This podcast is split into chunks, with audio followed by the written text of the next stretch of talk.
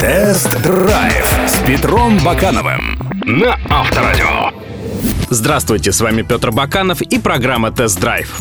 Кризис изрядно потрепал нервы автопроизводителям и подкосил статистику продаж. Из-за высоких цен и отсутствия большого количества локализованных моделей одними из первых в этой ситуации пострадали французы. И очень жаль, ведь в тени осталось немало отличных автомобилей, таких как Peugeot 308.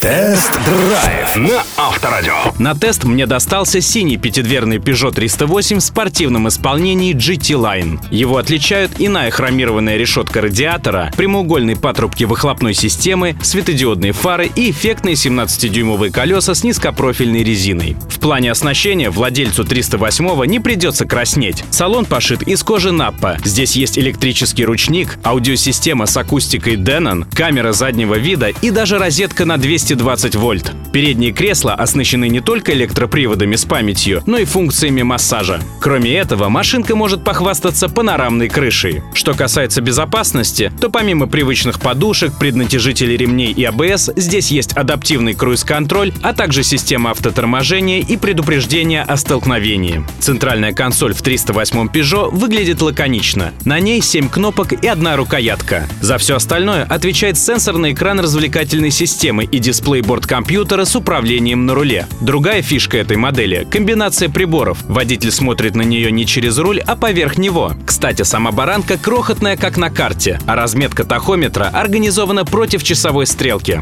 И все это украшено хромом, мягким пластиком и кожей. Впрочем, ради этого великолепия пришлось пожертвовать практичностью. И если спереди сидеть удобно, то вот сзади не так уж просторно, а среднему пассажиру будет явно мешать массивный центральный тоннель. Хотя багажник в 308 один из самых вместительных в классе. Его объем составляет 420 литров, но если сложить спинку заднего ряда, образуется ступенька. А под полом вместо полноценной запаски лежит лишь компрессор с герметиком для ремонта проколотых шин.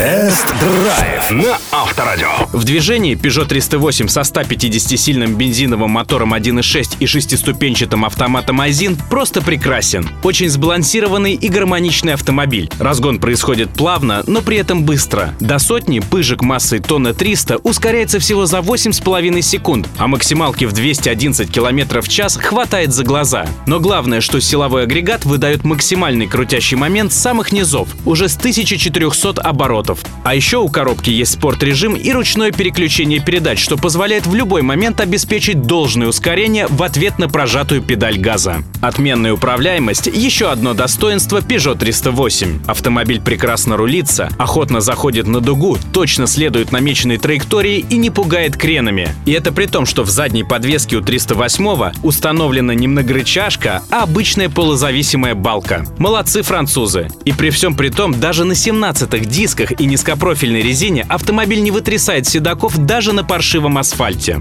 Тест-драйв на Авторадио. Peugeot 308 подарил массу позитивных эмоций. Это машина, которая сделана с душой. Но, увы, за французский шарм придется дорого заплатить. Тестовый автомобиль со всеми опциями стоит 1 миллион 778 тысяч рублей. И это приговор. В прошлом году в нашей стране было продано всего 340 таких автомобилей. Жаль, что россияне не оценили по достоинству эту модель.